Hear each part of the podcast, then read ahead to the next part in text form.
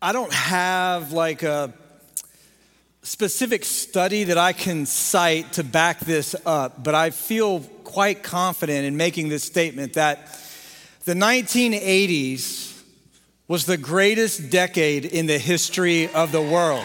All right? Okay. I, I, I thought, I thought that some of you would be with me on that. And I know there are many, many reasons for this, but, but, I, but, but some of my favorite things about growing up in the 80s. I mean, you got, you know, uh, all of the aerosol hairspray uh, that was, you know, things like that. But um, man, we had, we had some really good TV shows in the 80s. Really, really, it, was a great run, maybe the greatest decade ever. Uh, let me see, eh, let me just say, if, if, I know we have a lot of you today that weren't born prior to or during the 80s, and and uh, I'm gonna talk about some things that are unknown to you. And let me just say, as I do, I am so sorry you missed it. I'm so sorry, but we had some great shows. Like, see, see if this rings a bell. Uh, the Facts of Life. Anybody remember the Facts of Life? Oh, that was a good one. Uh, family Ties. Family Ties was good. Um, this is a good one. The Golden Girls. Oh, all right, all right, all right. Uh, maybe the maybe the most popular sitcom during the 80s, uh, Cheers, right? Uh, any of you watch Cheers? Okay, three of you. Um, Magnum PI. Uh huh. I heard you ladies out there. Tom Selleck. Okay. Uh, the Cosby Show. Yeah, that was huge. Big show back. Uh, Full House. Full House, yep. Forget the one dude's name, but he was a dude. All right. Um, growing Pains. Anybody remember Growing Pains? All right. How about these? There's some big ones now. Dallas. Oh, yep. Little scandal in there. Some of you like that, right? Little Ewing oil. All right. How about this? Come on. The Dukes of Hazzard. Just some good old boys, okay? All right, here's the question. Do any of you have a horn on your car that is the General Lee horn? Anybody here today? No? Okay. Now, if we were at Jason Millsap's church, our lead worship pastor, who's from Knoxville, Tennessee, you see, he'd be like half the room. You know, the Dukes of Hazzard, baby. That was a big one. I loved that as a kid. And then, uh, how about Knight Rider? Speaking of cars, any Knight Rider fans out there? Come on. Yeah, okay. So David Hasselhoff, calm down, people. And then, of course, I tell you, I have to, one of my favorites as a kid, it wasn't Dallas, it wasn't Knight Rider, Dukes of Hazzard. it wasn't as big. It only ran for four seasons, but the A team. Come on, the A team. Mm-mm-mm, little Mr. T. Oh man, B.A. Baracus. Everybody remember B.A. Baracus? Now, for those of you who are not a part of this greatest generation, uh, let me show you a picture here of the A team. I pity the fool that wants to mess with that group right there. All right, you got like three losers and Mr. T is kind of how that worked. Three total weirdos and Mr. T. And uh, when I was a kid, like having multiple necklaces was the thing, man. That was the thing. Then it went out of style for a while, and I noticed it's coming back. It's coming back. Mr. T.B.A. B.A. Baracus, he was the dude, and the A Team was a super cool show. I'm amazed it only ran four seasons. Okay, maybe not the best writing, but, but during those four seasons, it was pretty cool. And here's what the show was about these four guys were uh, U.S. Army. They were a part of a special forces unit, and uh, they had all been kind of wrongly convicted, and they were trying to, um, you know, clear up their names. And they were based in California, and they're doing all these missions and taking on all these special things. And man, they were awesome. I mean, there's explosions and more explosions, and, um, and then Mr. T. That was kind of what it was all about. And it was this special operation group that were doing all these amazing things. And it was incredibly popular. And Like, that's what I wanted to be a part of. You know, I'm like, man, to be a part of the A team, you know? But I was never part of any A team. Like, I was never picked first in the kickball game at school, you know? Like, this became a catchphrase, didn't it? Like, if, if you were part of something great, it's like, oh man, that's, that's the A team right there. You know, that's still kind of a thing today. Like, some of you are like, oh yeah, A team, It actually goes back to Mr. T. it goes back to B.A. Baracus. It became a catchphrase. Yeah, you're part of the A team. Special elite group. You're the best of the best. And so if I were to ask you, all right, think about this. If I were to ask you, all right, so what's the best hope today for the church to accomplish its mission in the world? I think a lot of people would say we need an A team. You know, that makes sense to us. We need an A team. We need like a special operations unit, like seminary trained, missionary trained, qualified, prepped. Like, man, if we just had like a collection of elite men and women who are educated, trained, qualified, experienced, man, God could work in a great way. And I would tend to think that way. That's kind of how we're wired to think about everything else in the world. Like, if you really want to get something done right, you need an A team. But here's the unique dynamic of what you and I know as the church. God's working in the world in such a way. Here's what we have 2,000 years of evidence speaking to. He, here's what the scripture says God's ways of working in the world is to use the weak to shame the strong. To, um, to, to take what's average and ordinary and do some extraordinary things. God's way of working in the world is not your way or my way of working in the world. And actually, the way God has chosen to work in the world, the way God has chosen to accomplish the mission, the way God has chosen to spread revival is through an A team. But can I give you some good news? The A team is sitting right here in this room. It's all of us. Average, ordinary people filled with extraordinary power, doing extraordinary things for the kingdom of God.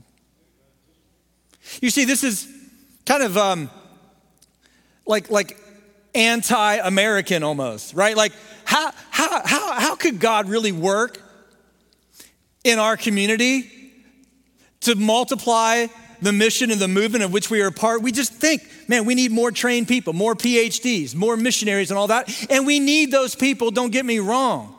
But, but that's actually not God's plan A for reaching the world. You are God's plan A for reaching the world. The A team is all of us as average, ordinary people filled with extraordinary power doing extraordinary things for the kingdom of God. This is how Jesus built the A team from the very beginning. Let me give you kind of, if I were to use modern titles for the A team that Jesus put together, let, let me use some modern, because there's no Mr. T. there's no one wearing a bunch of gold chains. Let me tell you who Jesus used when he put the first A team together. You ready for this? He used small business owners, he used commercial fishermen, he used IRS agents, he used politicians, he used pastors, he used blue collar people, he used white collar people, he used educated people, he used uneducated people. When Jesus put together the A team that was responsible for leading this mission and movement that's now 2,000 years old, he put together a collaboration of people who were average and ordinary, but who were filled with extraordinary power and who were carrying an extraordinary message of salvation you and I know as the gospel. You see, God's plan A for reaching the world is right here. You and I are God's plan A for reaching the world. And, and I want to talk with you today about what it looks like to be on the team. Because maybe some of you, like me, were never picked first on the kickball team that you were a part of, right? I have good news for you today. When you commit your life to Jesus, you turn from your sin, you turn to his righteousness and his salvation, you commit to follow him as Lord all the days of your life. Here's the awesome thing you're on the team. You're on the A team. You are God's plan A for reaching the world. And from the very beginning, going back to the calling of the very first disciples, this is absolutely God's plan. And so if you have a copy of God's word, I want you to go with me to Luke chapter 5, all right? Take your copy of God's word, go with me to Luke chapter 5. We're going to see some profound truths about the calling of the very first disciples. Now, as you're turning there, I want you to understand the context of this. Jesus was just recently baptized, he just recently launched his public ministry. He is now going about teaching and preaching, he's healing, he's demonstrating that he's the Son of God and he's the Jewish Messiah, right? So Jesus is now launched his public ministry and, and he encounters a man named Simon Peter not long after he launches his public ministry. And don't think, oh, yeah, Simon Peter. No, no, no. He was just Simon Peter. He was just a nobody. Graduated eh, the bottom in the middle of his senior class. Didn't go to college. He did what his father taught him to do. He fished for a living. He was a commercial fisherman, had a small operation with a few of his friends. He's just Peter. Are you with me? He's not our Peter, he's just Simon Peter. And, and on one occasion, Simon Peter asked Jesus to come to his house and to heal his mother in law. Let, let, me just show you the context here. Stay in Luke 5, but here's Luke 4, all right? After leaving the synagogue that day, Jesus went to Simon's home where he found Simon's mother in law very sick with a high fever. Please heal her, everyone begged. And so, standing at her bedside, he rebuked the fever and it left her, and she got up at once and prepared a meal for them. Can I give you a good word? When Jesus heals you, you don't go to rehab. When Jesus heals you, you don't go to physical therapy. You are healed immediately. There's no recovery time. You're fully healed. So she gets up, she, she, she prepares a meal. Like, I mean, there's just this rejoicing. Can you imagine? And so, of course, people hear about this. Watch what happens next. As the sun went down that evening, people throughout the village brought sick family members to Jesus. Of course they did. I would too, wouldn't you? Hey, he's four houses down. And he just, I just, I heard he just healed Peter's mother in law. And so now all these people are showing up from all across the community, and, and, and check out what happens. So, no matter what their diseases were, the touch of his hand healed every single one of them. Now, this is radical because, according to Jewish custom, you were not allowed to touch someone who was sick, it would make you unclean. Jesus is like, no, no, no, I'm the one who makes all things clean. So, Jesus didn't just heal them, he touched them and he healed them. And, and so this is kind of at the beginning of his public ministry, and word is spreading, and people are amazed.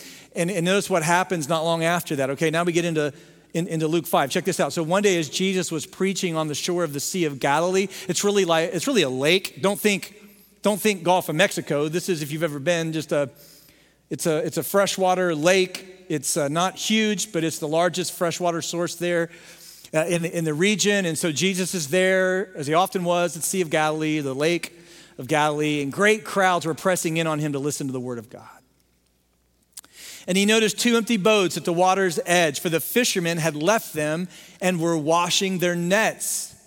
The fishermen are not introduced to us at the time because they're nobodies at this point. They're nobodies. And so, stepping onto one of the boats, Jesus asked Simon, its owner, same Simon, whose mother in law was just healed, to push it out into the water.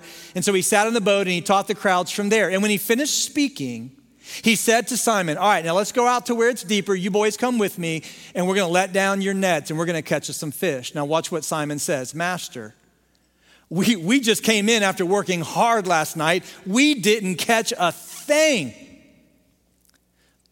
But if you say so, I'll let the nets down again. And this time, their nets were so full that they began to tear. And a shout for help brought their partners in the other boat, and soon both boats were filled with fish and on the verge of sinking.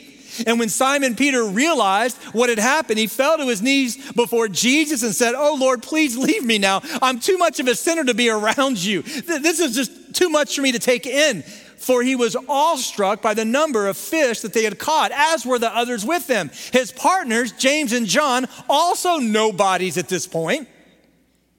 The sons of Zebedee were amazed. And Jesus said to Simon, Hey man, don't be afraid, for from now on, you'll be fishing for people. And as soon as they landed back on the shore, they left everything and they followed Jesus. They became some of the very first members of the A team. Here's what it means to be a part of the A team. I encourage you to jot this down. God uses average, ordinary people to change the world. That's who he uses. And I want to I want to point out a couple of things here about what occurs with Simon, James, and John with respect to what it means to be a disciple because here's my encouragement to every single one of you today to follow Jesus, to give your life to him, to be a disciple, to join the A team. Let, let, me, let me show you what this means. Okay, first of all, just jot this down. To be a disciple is to follow in faith. It's not to get a PhD. It's not to have some kind of specialized training per se. Let me tell you what it means to be a disciple of Jesus. Here's the first prerequisite for you to be a member of the A team, okay? You've got to just follow Jesus in faith. And you follow Jesus in faith and you give him your life and you trust him with who you are and what you have. And you're on your way to being a disciple. You're on your way of being a thriving, effective member of the A team. You see, to be a disciple is to follow Jesus in faith. Now, let me take you back to verse 5 and show you the faith that Simon Peter employs. Jesus says, All right, boys, we're going to head back out into the deep water and we're going to do some more fishing. And Simon there says, Look at this again. He says, um, Jesus, with all due respect, I know you're a carpenter and you have carpenter's training. Uh, I've been a fisherman my whole life. I know the water. I, I, I know the trade. I know the craft. Dude, look what he said. We've worked hard all night. Dude, we've been out there all night. We've just been working to clean our nets. I got my boats cleaned up. I brought him in, ready to go home and get some rest. Um, with all due respect, I, I don't think this is going to be very effective. We just came in after hours of doing this, caught nothing. But then look at this. I think a better translation here is not but, but because. Lean into what Simon Peter says here. This is not, oh, Simon Peter, this is just an ordinary dude, a fisherman. He says, but because you say so, I'll let the nets down again. He had no tangible reason to go back out in his fatigue and fish. He had no human reason to take Jesus at his word and get back out there, but he knew enough about Jesus through the healing of his mother in law and the healing of these other members of his community to know that Jesus was not an ordinary person. And so, leaning into what he had seen up to this point, he says, Okay, but because you have said so, I will do it. And, and, and, and listen, that is absolutely profound. Peter's willingness to follow in faith, even when what Jesus was asking him to do made little sense. So there's a couple things I wanted to show you here in Peter in particular, okay? Under this heading of following in faith, what does it look like? Well, first of all, listen, I, I want you to understand that following in faith means that sometimes your feelings are going to be incompatible with your faith. You ever felt that? Have you ever had certain feelings or frustrations that are inconsistent or incompatible with your faith? Peter was in this moment, right there. That's why he says to Jesus, dude, um, I don't think you understand what's happening here. We just came in, we caught nothing. You're asking me to go back out. He actually expresses his feelings to Jesus before he exercises his faith, but amazingly, he still exercises his faith. And this is a reminder to us that there are times in our lives when our feelings are incompatible with our faith, and we have to decide are we going to lean more into our feelings or more into our faith? Can I keep it real with you? There are, there are times when persevering in your marriage, when it's problematic, is going to require you to lean more into your faith and your feelings to get where God wants you to be.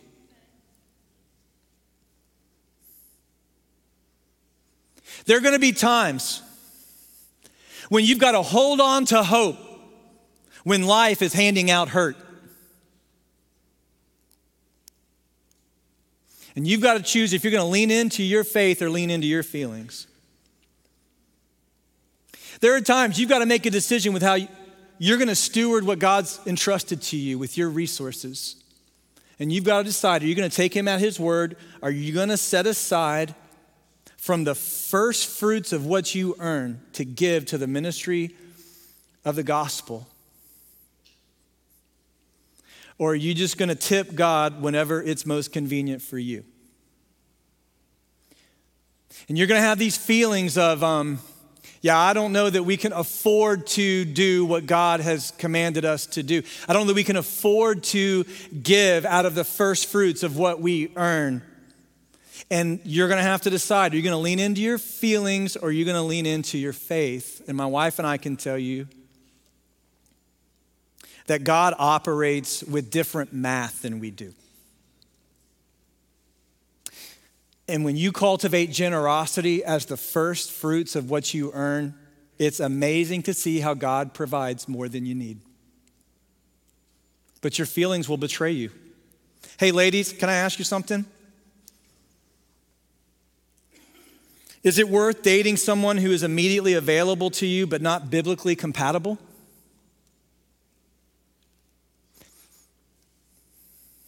Your feelings are telling you that it's better to have someone than no one. Your feelings are telling you, oh, I'm sure as we continue to date, I mean, at some point he's going to trust in Jesus. Hey, how about he trust in Jesus before you ever consider dating him? How about you align your eternities before you think about aligning your lives? And you're going to have these feelings. Let me ask you a question are you going to lean into your feelings or are you going to lean into your faith? Hey guys, as you're traveling, ladies, as you're traveling for work, seeking to maintain your testimonies when others seek to compromise your integrity, are you going to operate on feelings or are you going to lean into your faith?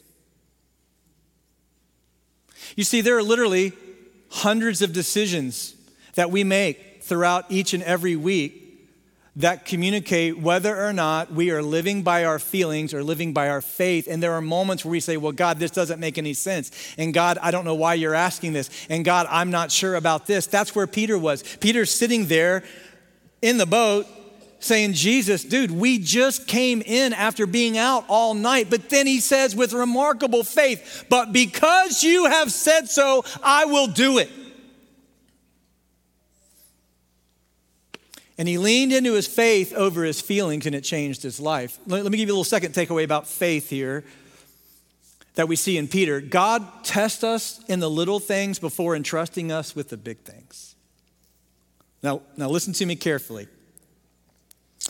There is no way in that moment that Peter could have understood all that hung in the balance with that decision.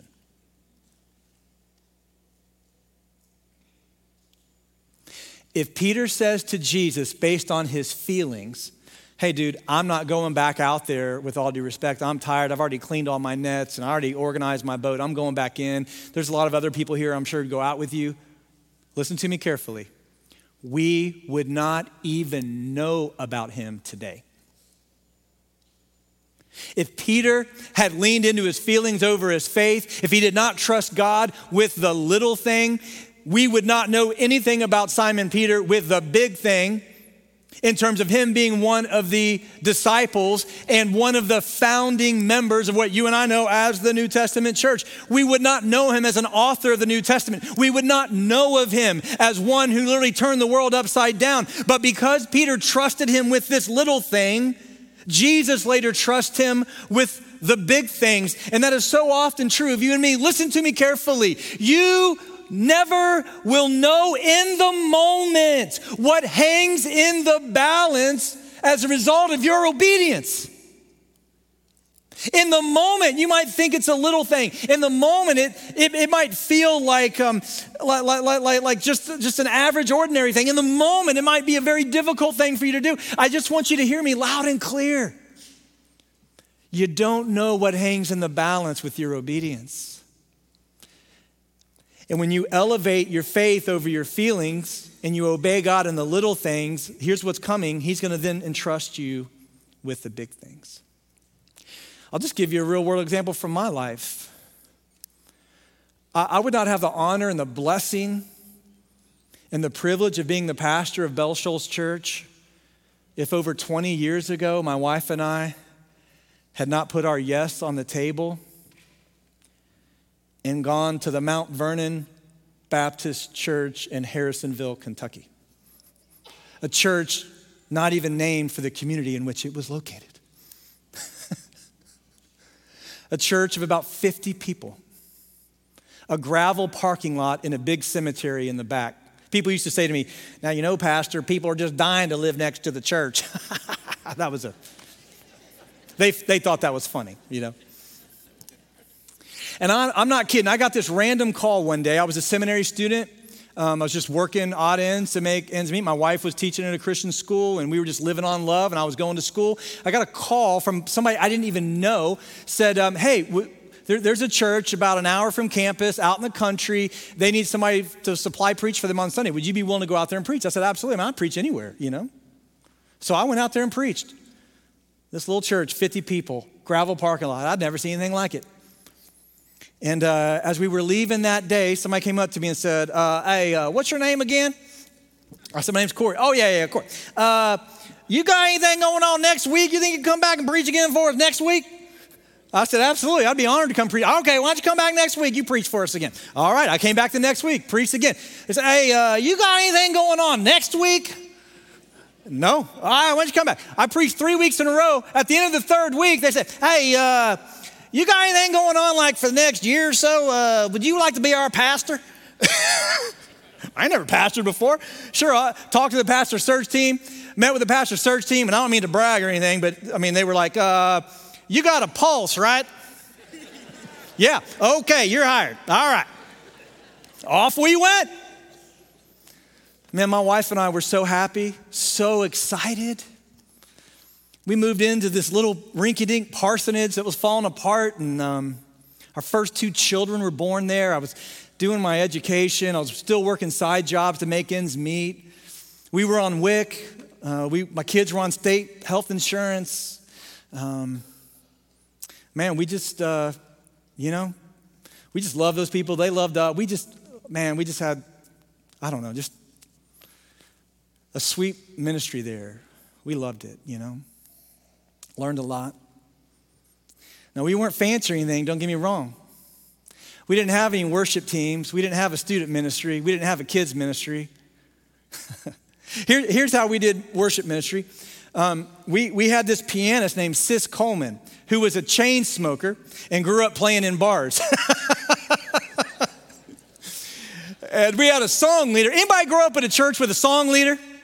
Am I talking to anybody today? All right, we didn't have a worship pastor. We had a song leader who was a, a, great layman family in the church, been there forever. And here's how that worked. He was also the Sunday school director of our Sunday school class, okay, which meant he sat downstairs in the basement during the Sunday school hour and he picked a few songs out of the hymn book and he walked upstairs and he gives Sis Coleman the, the numbers of the hymns we were going to be singing that day. That's all that went into it. And I would walk upstairs and I'd, I'd, walk up to the front of the church. There would be Sis Coleman. Oh, how my wife and I loved Miss Sis. And she'd be there, and every Sunday she'd greet me, Good morning, Brother Corey. I said, Good morning, sis. I am not exaggerating this at all. I said, Good morning, sis. What are we singing today, Brother Corey? Well, looks like we got Amazing Grace. Oh, Amazing Grace again, Brother Corey. We got to sing something else. Well, I don't choose the songs, Miss Sis. Off we go. Amazing grace. we go. That was it, man. 50 people. I tell you, I can't wait to see Miss Sis Coleman in, in heaven one day. I mean, I just can't. I mean, I'm gonna be listening for. I'll be walking around, brother Corey. oh, I'm gonna know who it is. I can't wait to give her a hug. Boy, we had some sweet memories. 50 people. You know what my least favorite Sunday was? The Sunday after Easter. Do you know why? We still had those little attendance boards on the side of the church. Y'all remember those? Right? Bible read, Bible brought, attendance, and then I hated this. I hated it. Attendance last Sunday. And we grew to have over 100 people on Easter. And then the Sunday after, we had seven. And there it was up for everybody to see. Well, last week we had over 100, you know, and I hated the Sunday after Easter. You know what our budget was annual? For those of you who aren't good at math, that's yearly, okay? $50,000. Not a week, a year. And God taught me to pastor that little, there, that little church. Sweet people. My wife and I love them, miss them. Now, here's my point. True story. I had friends of mine in seminary. They, they didn't. I know for a fact they, they wouldn't even consider going to pastor a church like that. 50 people. Getting your groceries through WIC, kids on state health insurance, living in a rundown parsonage. I'm just telling you, I, I talked to them, I know. People, they would never go to church like that. My wife and I found that offensive, if I'm honest, because I thought when we committed our lives to the ministry that we would go wherever God called us to go. And now let me tell you something very, very clear. This is not an overstatement, this is the truth. I would not be who I am or where I am today if not for Mount Vernon Baptist Church in Harrisonville, Kentucky. And here's my point to you you don't know today what hangs in the balance of your obedience to King Jesus. What seems like a small thing today, or an average thing today, or an unusual thing today might produce the type of fruit in your life that changes the trajectory of it and or your family. This is what we learn with Peter, dear ones. Do you see it? That to be a disciple is not to be a super Christian. It's not to have a PhD. It's not, no, no, no. To be a, to be a member of the A team is to follow by faith, a faith that trumps your feelings and a faith that is faithful in the little things so that God can entrust us with the big things. That's what it means. And then, secondly, here's what it means to be a disciple, not only to follow in faith, but secondly, to abide in awe. To be a disciple is to abide in awe. And I just want you to see that when, when Jesus actually goes out there with them, eh, the, the, the, the, you know, the, the fishermen, just the, they're not, again, they're not even the disciples yet. They're just these average, ordinary dudes, Peter and James and John and the others. When Jesus goes out there with them and they start hauling in the fish, like literally it's breaking their nets. It's like bending their boats and they're just amazed by this. But here's what happens when Jesus really starts working in your life. You, you're less focused on what he's doing and you're more focused on the glory glory of the one who is doing it. And that's where Peter's like not focused on the fish, he's focused on Jesus. And, and the scripture says he's literally awestruck by what's happening. And, and James and John were also amazed. And, and here's what happens when Jesus starts working in your life, you really see him for who he is. You start leaning in to his power and providence, you start leaning in by faith to his will. Man, he will change your heart. He'll change your disposition. And, and, and there ought to be this ongoing awe that we carry as followers of Jesus that we get to be the children of God.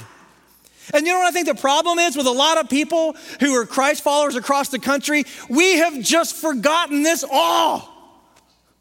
We take it for granted. We start focusing on secondary things. And I'm telling you, if you want to be a follower of Jesus, you follow by faith and, and, and, and you continue to abide in awe. And let me challenge and encourage you. Maybe some of you have been Christ followers for 50 years. Don't you ever get over what Jesus has done for you. Don't you ever get over it, right? Come on, don't ever get over that.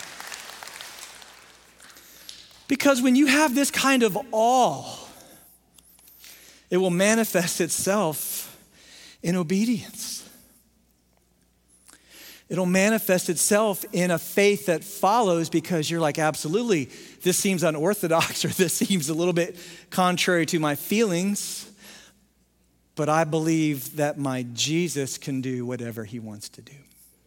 And he can. You see, when you start leaning into the life changing power of your Jesus, all these temporal things like nets full of fish have less appeal to you. You know how I used to sing it as a boy growing up in church? Turn your eyes upon Jesus. Look full in his wonderful face. Do you remember this? And the things of earth will grow strangely dim in the light of his glory and grace. So, what does it look like to be a follower of Jesus? To be a member of the A team. You follow in faith, abide in awe. Lastly, jot this down you surrender in submission. Put your yes on the table. Put your surrender on the table. Let me just remind you of how Simon Peter did that. Don't think, oh, Simon Peter. No, L- let me show you how this at the time, totally rando, common, average fisherman did it, who happened to be named Simon Peter. Jesus said to him, in Simon Peter's awe, don't be afraid. Hey, you know what? From now on, you're going to come with me. You're going to be on my team, and we're going to fish for people. Now, watch this, verse 11. As soon as they landed, they left everything and they followed Jesus. Hey, don't just read past that. They just brought in the largest haul they had ever seen. Nets overflowing, worth in our economy, I'm sure, tens of thousands of dollars. Hey, listen, I love to fish from time to time, okay? If I catch one fish, I'm dancing okay? I can only imagine trying to do this for a living. You just come in after an all nighter where you catch nothing, and now literally you have seen something you've never seen before and that no one's ever seen before, and you've got tens upon thousands of dollars that's gonna help your family and send your kids to college, and you get back to the shore and you leave it all behind you. Don't just read past. They left everything and followed Jesus. Look at the situation on the ground.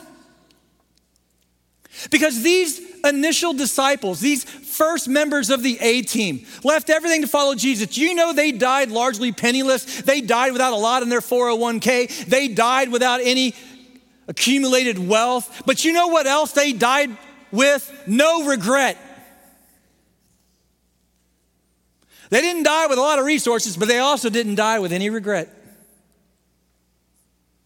And I'm not saying you have to take a poverty vow to follow Jesus. That's not what I'm saying. What I'm saying is, come on, lean in here. You will never miss the fish you leave behind when you choose to follow Jesus. You won't miss it. The world says you can't do that. No. You can do it. That stuff's not coming with you. Some of that stuff is going to bring regret.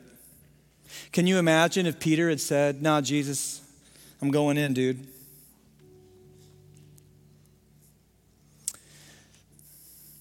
But he followed in faith, he was abiding in awe, he surrendered in submission, he put his yes on the table, and he never missed the fish he left behind. Let me say it one more time because God uses average, ordinary people to change the world. That's what He does. And you don't know today what hangs in the balance in your life, in your marriage, in your family, in your future if you'll surrender to Jesus. Put your yes on the table for some of you, maybe today, commit to follow him. Turn from your sin, turn to his salvation. Ask him to forgive you. Confess your sin receive his salvation based on his substitutionary death and his bodily resurrection and commit to follow him all the days of your life. Join us here in our next wave of baptisms as you publicly profess him. He'll change your life. As a follower of Jesus already, many of you need to get in the game. You need to be encouraged today to see that God uses average, ordinary people to change the world. All you need to do to be a member of the A team, right? As a member of Christ's family, is to follow in faith, to abide in awe, to surrender in submission. Just put your yes on the table. God will use you. He'll use your testimony. He'll use your family. He'll use your resources. Listen, that's the beauty of what you and I know as the church. It's not about any one of us, it's about all of us doing it together. All of us fulfilling our role, all of us playing our part. And all of us have a part to play. I'm gonna tell you, there's no greater joy than putting that yes on the table because you don't know what hangs in the balance if you say no.